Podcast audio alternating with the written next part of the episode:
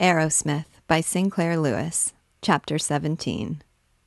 Dr. Coghlan of Leopolis had a red mustache, a large hardiness, and a Maxwell, which, though it was three years old this May and deplorable as to varnish, he believed to be the superior in speed and beauty of any motor in Dakota.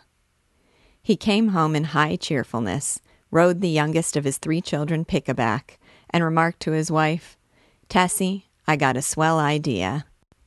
Yes, and you got a swell breath, too. I wish you'd quit testing that old spiritus frumenti bottle at the drugstore. Atta girl. But honest, listen. I will not, she bussed him heartily. Nothing doing about driving to Los Angeles this summer. Too far, with all the brats squalling. Sure, all right. But I mean, let's pack up and light out and spend a week touring round the state. Say tomorrow or next day. Got nothing to keep me now except that obstetrical case, and we'll hand that over to Winter. All right, we can try out the new thermos bottles. Dr. Coghlan, his lady, and the children started at four in the morning. The car was at first too well arranged to be interesting, but after three days, as he approached you on the flat road that without an inch of curving was slashed for leagues through the grassy young wheat, you saw the doctor in his khaki suit, his horn rimmed spectacles, and white linen boating hat, his wife in a green flannel blouse and a lace boudoir cap. The rest of the car was slightly confused.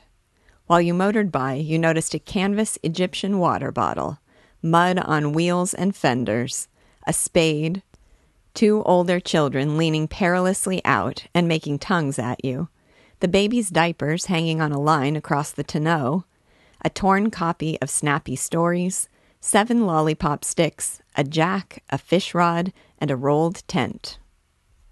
Your last impression was of two large pennants labeled Leopolis ND and Excuse Our Dust.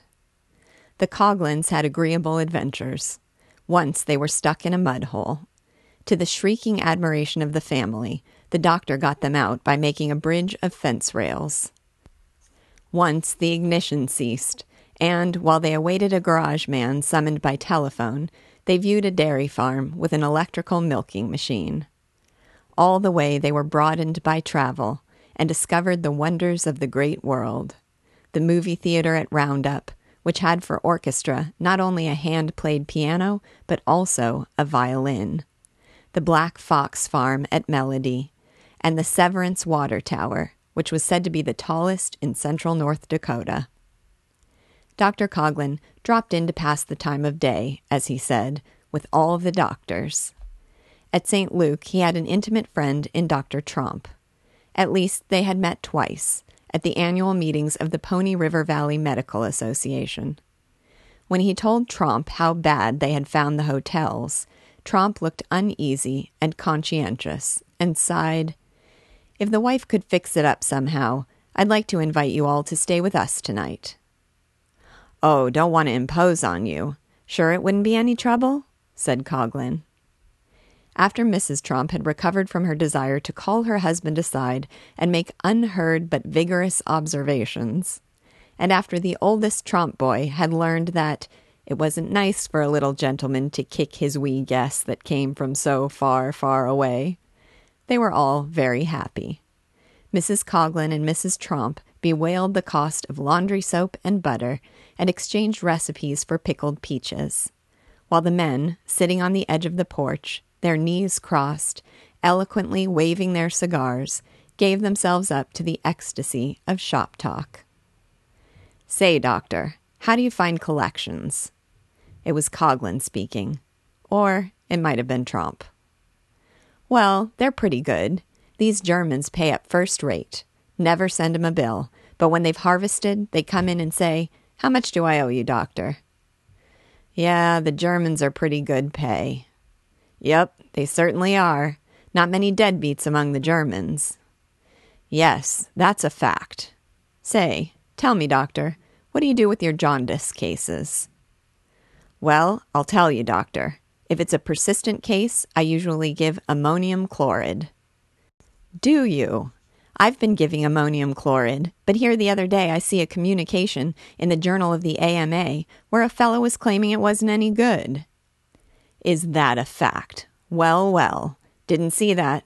Hmm. Well, say, doctor, do you find you can do much with asthma? Well, now, doctor, just in confidence, I'm going to tell you something that may strike you as funny, but I believe that fox's lungs are fine for asthma and TB too. I told that to a Sioux City pulmonary specialist one time, and he laughed at me, said it wasn't scientific. And I said to him, Hell, I said. Scientific, I said. I don't know if it's the latest fad and wrinkle in science or not, I said, but I get results, and that's what I'm looking for is results, I said. I tell you, a plug GP may not have a lot of letters after his name, but he sees a slew of mysterious things that he can't explain. And I swear I believe most of these damn alleged scientists could learn a whale of a lot from the plain country practitioners. Let me tell you. Yep, that's a fact. Personally, I'd rather stay right here in the country and be able to do a little hunting and take it easy than be the classiest specialist in the cities. One time I kind of figured on becoming an x ray specialist, place in New York where you can take the whole course in eight weeks, and maybe settling in Butte or Sioux Falls. But I figured that even if I got to making eight, ten thousand a year, twouldn't hardly mean more than three thousand does here, and so and a fellow has to consider his duty to his old patients. That's so. Say, doctor, what sort of fellow is McMintern down your way? Well, I don't like to knock any fellow practitioner, and I suppose he's well intentioned, but just between you and me, he does too confounded much guesswork. Now, you take you and me. We apply science to a case, instead of taking a chance and just relying on experience and going off half cocked. But McMintern, he doesn't know enough. And say, that wife of his, she's a caution. She's got the meanest tongue in four counties, and the way she chases around drumming up business for Mac. Well, I suppose that's their way of doing business. Is old Winter keeping going? Oh, yes, in a sort of way. You know how he is. Of course, he's about 20 years behind the times, but he's a great hand holder keep some fool woman in bed six weeks longer than he needs to, and call around twice a day and chin with her. Absolutely unnecessary. I suppose you get your biggest competition from Silzer, Doctor? Don't you believe it, Doctor. He isn't beginning to do the practice he lets on to. Trouble with Silzer is he's too brash, shoots off his mouth too much, likes to hear himself talk. Oh, say, by the way, have you run into this new fellow who has been located here about two years now at Wheatsylvania? Arrowsmith? No, but they say he's a good, bright young fellow. Yes, they claim he's a brainy man, very well informed, and I hear his wife is a nice, brainy little woman. I hear Arrowsmith hits it up too much, though. Likes his booze awful well. Yes, so they say. Shame for a nice, hustling fellow I like a nip myself now and then, but a drinking man. Suppose he's drunk and gets called out on a case. And a fellow from down there was telling me Arrowsmith is great on books and study, but he's a free thinker, never goes to church. Is that a fact? Hmm. Great mistake for any doctor to not identify himself with some good, solid religious denomination, whether he believes the stuff or not. I tell you, a priest or a preacher can send you an awful lot of business. You bet he can. Well, this fellow said Arrowsmith was always arguing with the preachers. He told some reverend that everybody ought to read this immunologist, Max Gottlieb, and this Jacques Loeb, you know, the fellow that, well, I don't recall just exactly what it was, but he claimed he could create living fishes out of chemicals. Sure, there you got it.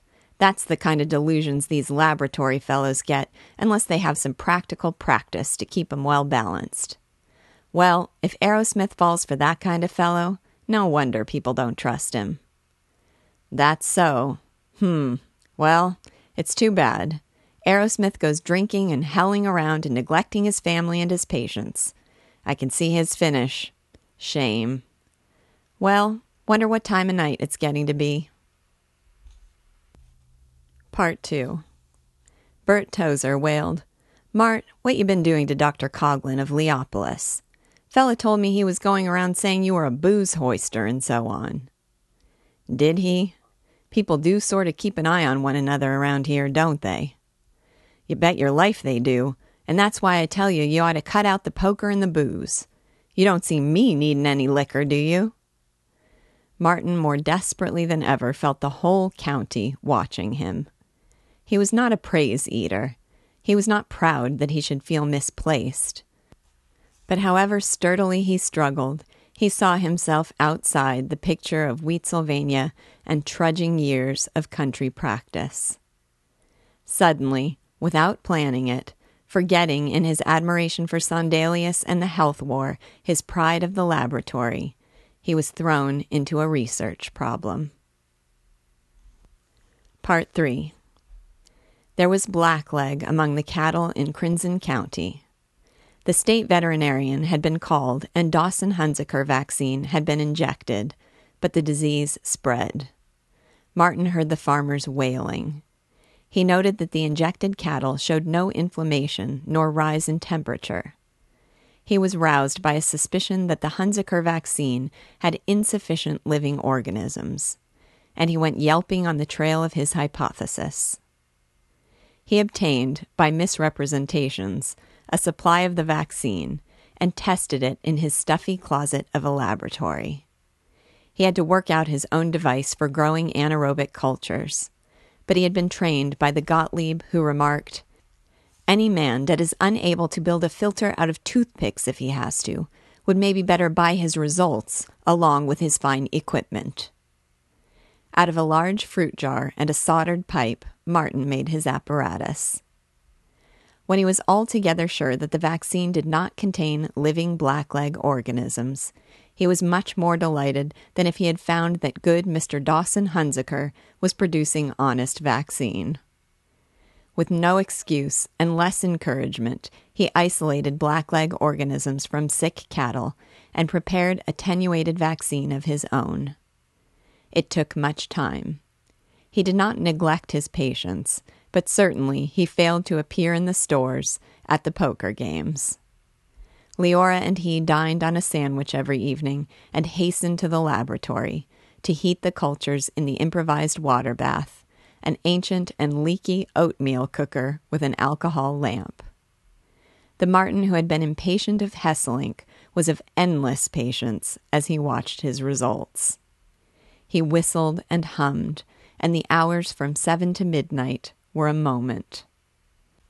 Leora, frowning placidly, the tip of her tongue at the corner of her mouth, guarded the temperature like a good little watchdog.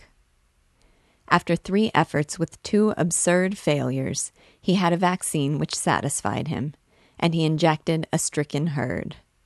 The blacklegs stopped, which was for Martin the end and the reward, and he turned his notes and supply of vaccine over to the state veterinarian.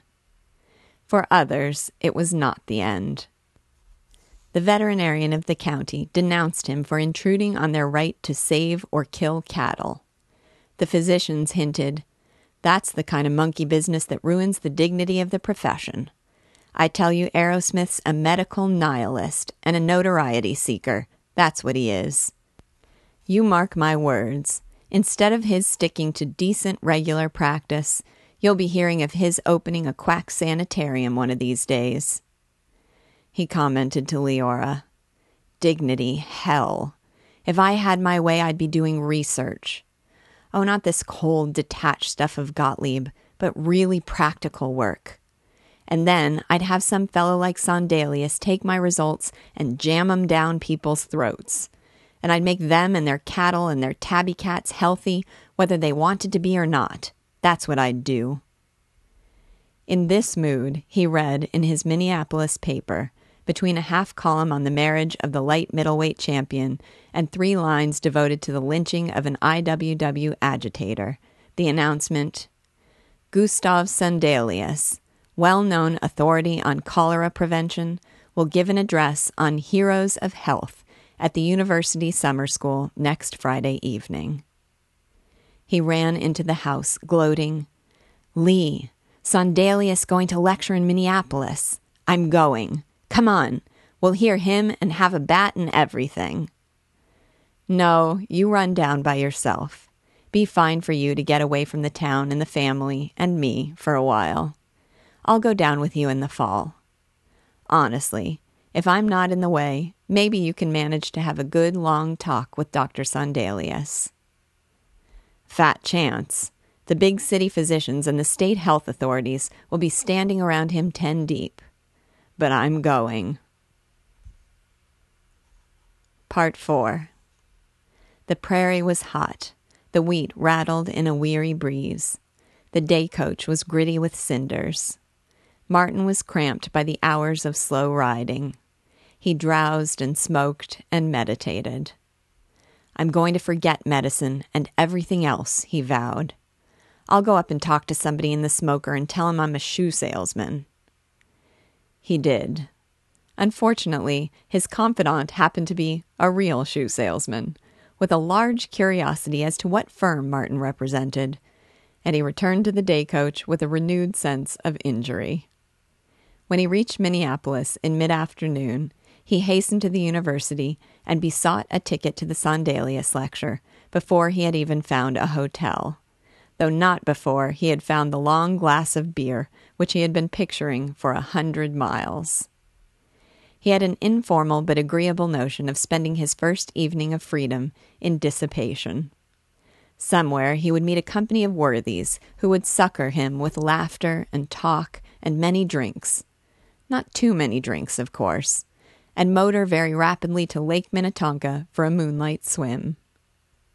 He began his search for the brethren by having a cocktail at a hotel bar and dinner in a Hennepin Avenue restaurant. Nobody looked at him. Nobody seemed to desire a companion.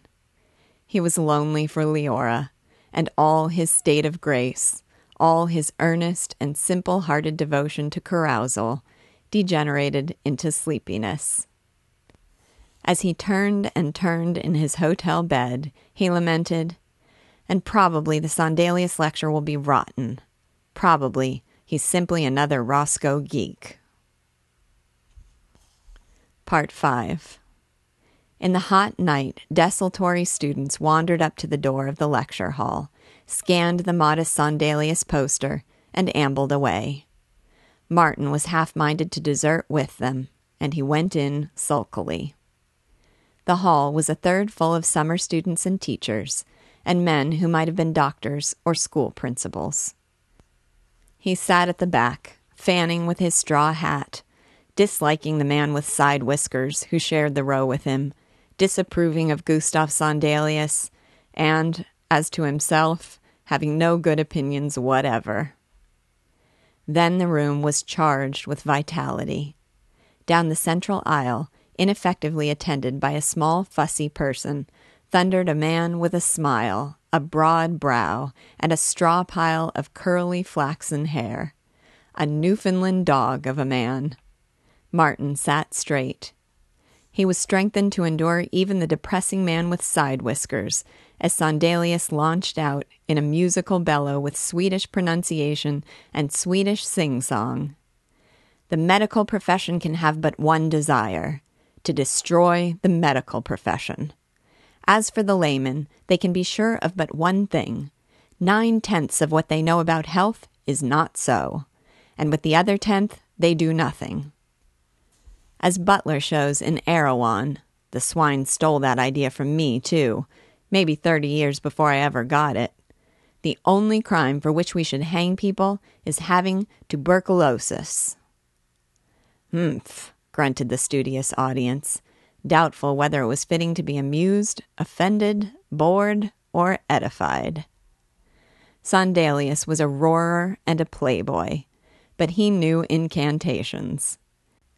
With him, Martin watched the heroes of yellow fever, Reed, Agramonte, Carroll, and Lazear. With him, he landed in a Mexican port stilled with the plague and famished beneath a virulent sun. With him, rode up the mountain trails to a hill town rotted with typhus. With him, in crawling August, when babies were parched skeletons, fought an ice trust beneath the gift and blunted sword of the law. That's what I want to do. Not just tinker at a lot of worn out bodies, but make a new world, Martin hungered. Gosh, I'd follow him through fire. And the way he lays out the crepe hangers that criticize public health results. If I could only manage to meet him and talk to him for a couple of minutes. He lingered after the lecture. A dozen people surrounded Sondelius on the platform. A few shook hands. A few asked questions. A doctor worried, But how about the danger of free clinics and all those things drifting into socialism? Martin stood back till Sondelius had been deserted. A janitor was closing the windows, very firmly and suggestively. Sondelius looked about, and Martin would have sworn that the great man was lonely. He shook hands with him and quaked. Sir, if you aren't due someplace, I wonder if you'd like to come out and have a. a. Sondelius loomed over him in solar radiance and rumbled, Have a drink? Well, I think maybe I would. How did the joke about the dog and his fleas go tonight? Do you think they liked it? Oh, sure, you bet. The warrior, who had been telling of feeding 5,000 totters, of receiving a degree from a Chinese university and refusing a decoration from quite a good Balkan king, looked affectionately on his band of one disciple and demanded, Was it all right? Was it? Did they like it? So hot tonight, and I've been lecturing nine times a week. Des Moines, Fort Dodge, La Crosse, Elgin, Joliet, but he pronounced it Zolier. And I forget. Was it all right? Did they like it? Simply corking. Oh, they just ate it up. Honestly, I've never enjoyed anything so much in my life. The prophet crowed, Come, I buy a drink. As a hygienist, I war on alcohol. In excessive quantities, it is almost as bad as coffee or even ice cream soda. But as one who is fond of talking, I find a nice long whiskey and soda a great solvent of human idiocy. Is there a cool place with some Pilsner here in Detroit? No, where am I tonight? Minneapolis? I understand there's a good beer garden, and we can get the trolley right near here. Sondelius stared at him. Oh, I have a taxi waiting. Martin was abashed by this luxury. In the taxicab, he tried to think of the proper things to say to a celebrity. Tell me, doctor, do they have city health boards in Europe? Sondelius ignored him. Did you see that girl going by? What ankles! What shoulders! Is it good beer at the beer garden? Have they any decent cognac? Do you know Courvoisier 1865 cognac? Oof, lecturing. I swear I will give it up. And wearing dress clothes a night like this? You know, I mean, all the crazy things I say in my lectures. But let us now forget being earnest. Let us drink. Let us sing Der Graf von Luxemburg. Let us detach exquisite girls from their escorts. Let us discuss the joys of Die Meistersinger, which only I appreciate. In the beer garden, the tremendous Sondelius discoursed of the Cosmos Club, Halle's investigation of infant mortality, the suitability of combining Benedictine and Applejack, Biarritz, Lord Haldane, the Doane Buckley method of milk examination, George Gissing, and Omar Thermidor. Martin looked for a connection between Sondelius and himself, as one does with the notorious, or with people met abroad. He might have said, I think I met a man who knows you, or I have had the pleasure of reading all your articles. But he fished with, Did you ever run into the two big men in my medical school, Winnemac, Dean Silva and Max Gottlieb? Silva. I don't remember. But Gottlieb? You know him? Oh. Sondelius waved his mighty arms. The greatest. The spirit of science. I had the pleasure to talk with him at McGurk. He would not sit here bawling like me. He makes me like a circus clown. He takes all my statements about epidemiology and shows me I am a fool. Ho, ho, ho, he beamed. and was off on a denunciation of high tariff. Each topic had its suitable refreshment. Sondelius was a fantastic drinker and zinc lined. He mixed Pilsner, whiskey, black coffee, and a liquid which the waiter asserted to be absinthe. I should go to bed at midnight, he lamented, but it is a cardinal sin to interrupt good talk. Just tempt me a little. I am an easy one to be tempted, but I must have five hours' sleep. Absolute. I lecture in it's some place in Iowa tomorrow evening. Now that I am past fifty, I cannot get along with three hours as I used to, and yet I have found so many new things that I want to talk about. He was more eloquent than ever. Then he was annoyed. A surly looking man at the next table listened and peered and laughed at them. Sondelius dropped from Haffkine's cholera serum to an irate, If that fellow stares at me some more, I'm going over and kill him. I'm a peaceful man now that I am not so young, but I do not like starers. I will go and argue with him. I will just hit him a little. While the waiters came rushing, Sondelius charged the man, threatened him with enormous fists, then stopped, shook hands repeatedly, and brought him back to Martin. This is a born countryman of mine from Gothenburg. He is a carpenter. Sit down, Nilsson. Sit down and have a drink. Waiter! The carpenter was a socialist, a Swedish Seventh day Adventist, a ferocious arguer, and fond of drinking aquavit. He denounced Sondelius as an aristocrat. He denounced Martin for his ignorance of economics. He denounced the waiter concerning the brandy. Sondelius and Martin and the waiter answered with vigor, and the conversation became admirable.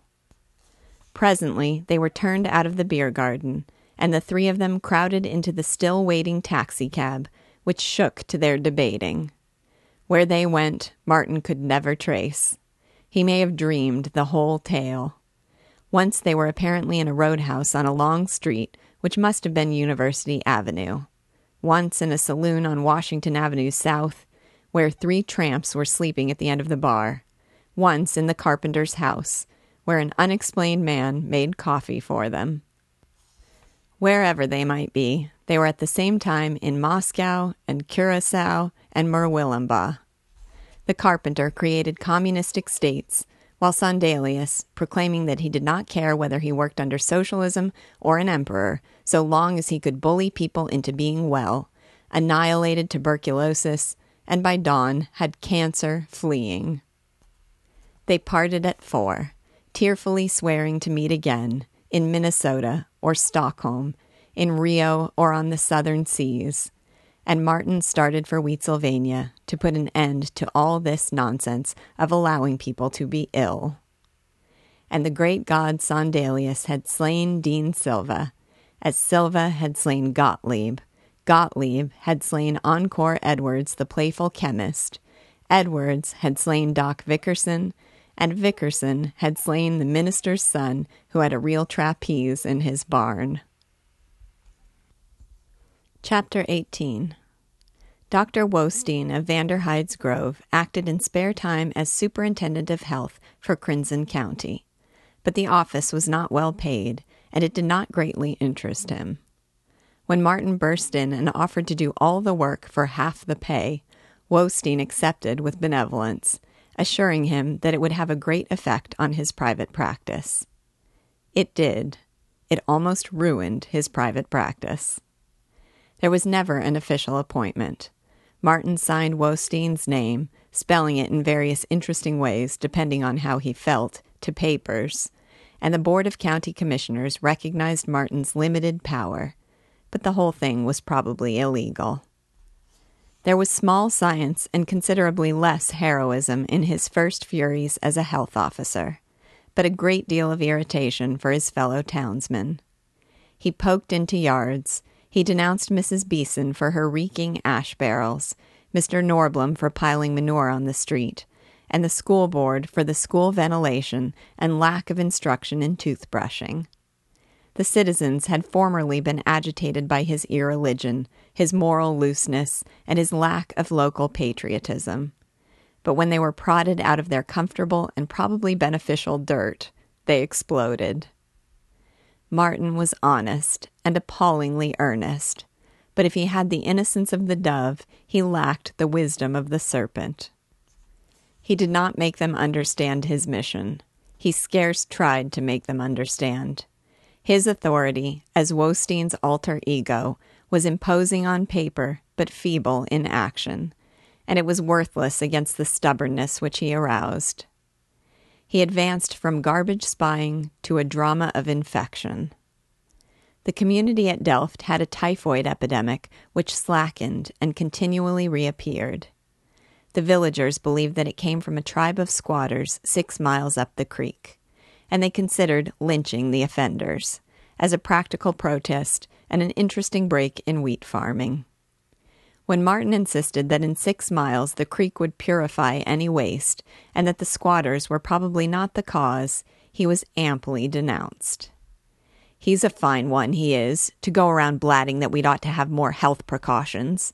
Here we go and show him where there's some hellhounds that ought to be shot, and them only bohunks anyway, and he doesn't do a darn thing but shoot a lot of hot air about germicidal effect or whatever the fool thing is, remarked Kays, the wheat buyer at the Delft elevator.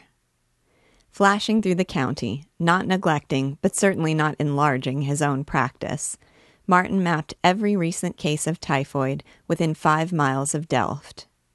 He looked into milk routes and grocery deliveries. He discovered that most of the cases had appeared after the visits of an itinerant seamstress, a spinster, virtuous and almost painfully hygienic. She had had typhoid four years before. She's a chronic carrier of the bugs. She's got to be examined, he announced. He found her sewing at the house of an old farmer preacher. With modest indignation, she refused to be examined, and as he went away, she could be heard weeping at the insult, while the preacher cursed him from the doorstep. He returned with the township police officer and had the seamstress arrested and confined in the segregation ward of the county poor farm. In her discharges, he found billions of typhoid bacilli. The frail and decent body was not comfortable in the board lined, whitewashed ward. She was shamed and frightened.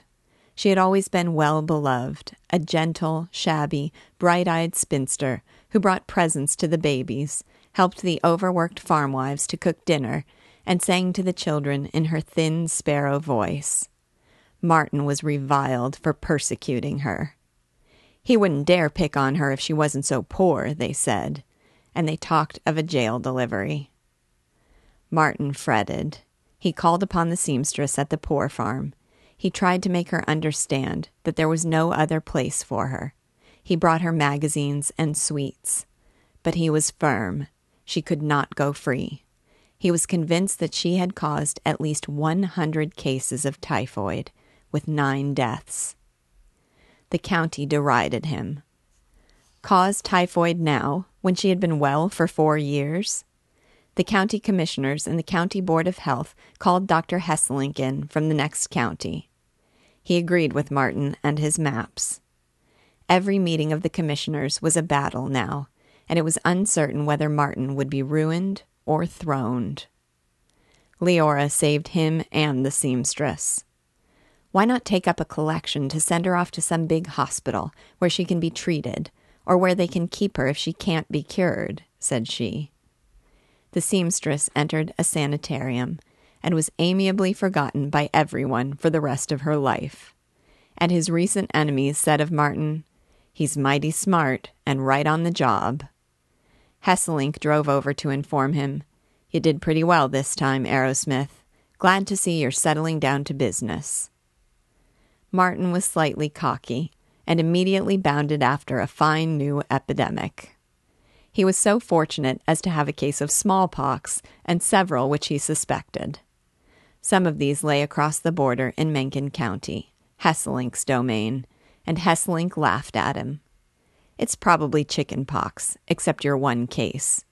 Mighty rarely you get smallpox in summer, he chuckled. While Martin raged up and down the two counties, proclaiming the scourge, imploring everyone to be vaccinated, thundering, There's going to be all hell let loose here in 10 or 15 days.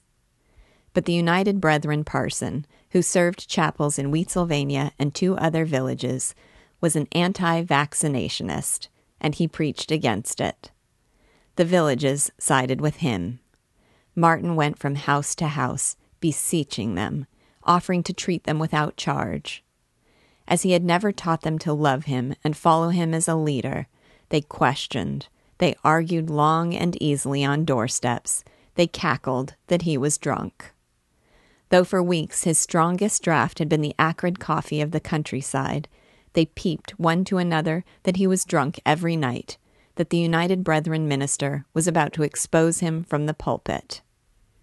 And ten dreadful days went by, and fifteen, and all but the first case did prove to be chicken pox. Hesselink gloated, and the village roared, and Martin was the butt of the land. He had only a little resented their gossip about his wickedness. Only in evenings of slow depression had he meditated upon fleeing from them. But at their laughter, he was black furious. Leora comforted him with cool hands. It'll pass over, she said but it did not pass.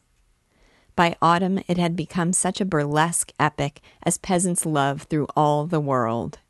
He had, they mirthfully related, declared that anybody who kept hogs would die of smallpox. He had been drunk for a week and diagnosed everything from gallstones to heartburn as smallpox. They greeted him, with no meaning of offense in their snickering. Got a pimple on my chin, Doc. What is it? Smallpox? More terrible than their rage is the people's laughter, and if it rends tyrants, with equal zest it pursues the saint and wise man and befouls their treasure. When the neighborhood suddenly achieved a real epidemic of diphtheria, and Martin shakily preached antitoxin, one half of them remembered his failure to save Mary Novak, and the other half clamored, Oh, give us a rest. You got epidemics on the brain that a number of children quite adequately died did not make them relinquish their comic epic. Then it was that Martin came home to Leora and said quietly, I'm licked. I gotta get out. Nothing more I can do here. Take years before they'd trust me again. They're so damned humorous. I'm going to go get a real job. Public health. I'm so glad. You're too good for them here. We'll find some big place where they'll appreciate your work. No, that's not fair. I've learned a little something. I've failed here. I've antagonized too many people. I didn't know how to handle them. We could stick it out, and I would, except that life is short, and I think I'm a good worker in some ways. Been worrying about being a coward, about running away, turning my. What is it? Turning my hand from the plow. I don't care now. By God, I know what I can do. Gottlieb saw it. And I want to get to work. On we go. All right? Of course. Part 2 He had read in the Journal of the American Medical Association that Gustaf Sondelius was giving a series of lectures at Harvard. He wrote asking whether he knew of a public health appointment. Sondelius answered, in a profane and bloody scrawl, that he remembered with joy their Minneapolis vacation, that he disagreed with Entwisle of Harvard about the nature of metathrombin, that there was an excellent Italian restaurant in Boston, and that he would inquire among his health official friends as to a position. Two days later, he wrote that Dr. Almus Pickerbaugh director of public health in the city of Nautilus, Iowa, was looking for a second in command and would probably be willing to send particulars. Leora and Martin swooped on an almanac. Gosh, 69,000 people in Nautilus against 366 here. No, wait, it's 367 now with that new baby of Pete Yeska's that the dirty swine called in Hesselink for. People people that can talk, theaters, maybe concerts. Leora will be like a pair of kids let loose from school. He telegraphed for details to the enormous interest for the station agent, who was also telegraph operator. The mimeographed form which was sent to him said that Dr. Pickerbaugh required an assistant who would be the only full time medical officer besides Pickerbaugh himself, as the clinic and school doctors were private physicians working part time. The assistant would be epidemiologist, bacteriologist, and manager of the office clerks, the nurses, and the lay inspectors of dairies and sanitation. The salary would be $2,500 a year against the 15 or 1600 Martin was making in Wheatsylvania. Proper recommendations were desired. Martin wrote to Sondelius, to Dad Silva, and to Max Gottlieb, now at the McGurk Institute in New York. Dr. Pickerbaugh informed him, I have received very pleasant letters from Dean Silva and Dr. Sondelius about you, but the letter from Dr. Gottlieb is quite remarkable.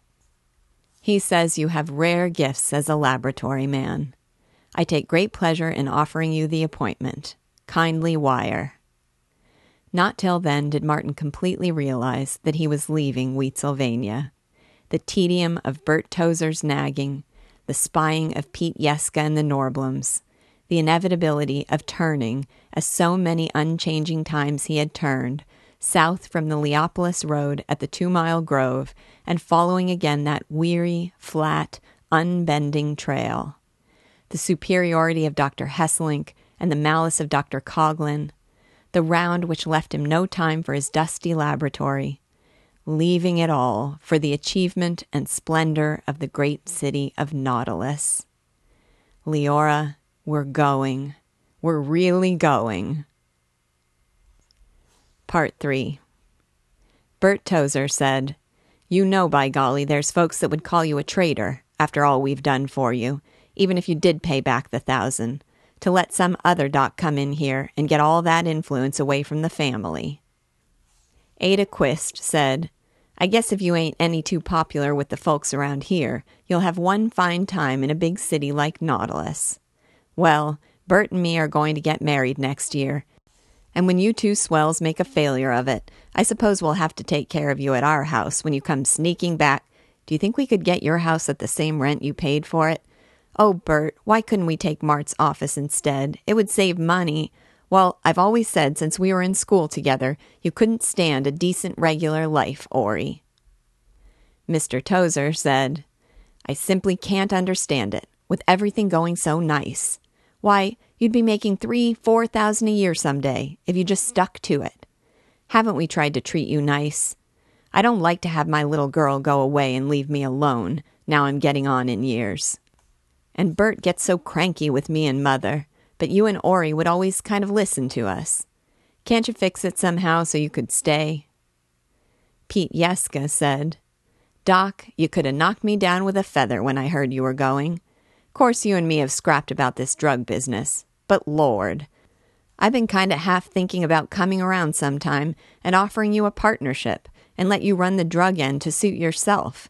And we could get the Buick agency maybe and work up a nice little business. I'm real sorry you're going to leave us. Well, come back some day and we'll take a shot at the ducks and have a good laugh about that bowl you made over the smallpox. I never will forget that. I was saying to the old woman just the other day when she had an earache, Ain't got smallpox, have you, Bess? Dr. Hesselink said, Doctor, what's this I hear? You're not going away. Why, you and I were just beginning to bring medical practice in this neck of the woods up to where it ought to be. So I drove over tonight. Huh? We panned you? Yes, I suppose we did, but that doesn't mean we didn't appreciate you. Small place like here or Groningen, you have to roast your neighbors to keep busy. Why, doctor, I've been watching you develop from an unlicked cub to a real upstanding physician. And now you're going away. You don't know how I feel. Henry Novak said, Why, Doc, you ain't going to leave us. And we got a new baby coming. And I said to the woman just the other day, It's a good thing we got a doctor that hands you out the truth and not all this guff we used to get from Doc Winter. The wheat buyer at Delft said, Doc, what's this I hear? You ain't going away. A fellow told me you was, and I says to him, Don't be more of a damn fool than the Lord meant you to be, I says. But I got to worrying about it, and I drove over and, Doc, I fire off my mouth pretty easy, I guess.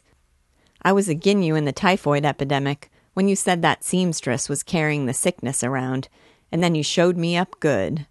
Doc, if you'd like to be state senator, and if you'll stay, I got quite a little influence.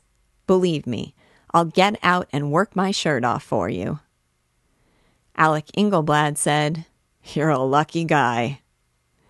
All the village was at the train when they left for Nautilus. For a hundred autumn blazing miles, Martin mourned his neighbors. I feel like getting off and going back. Didn't we used to have fun playing 500 with the Frasers?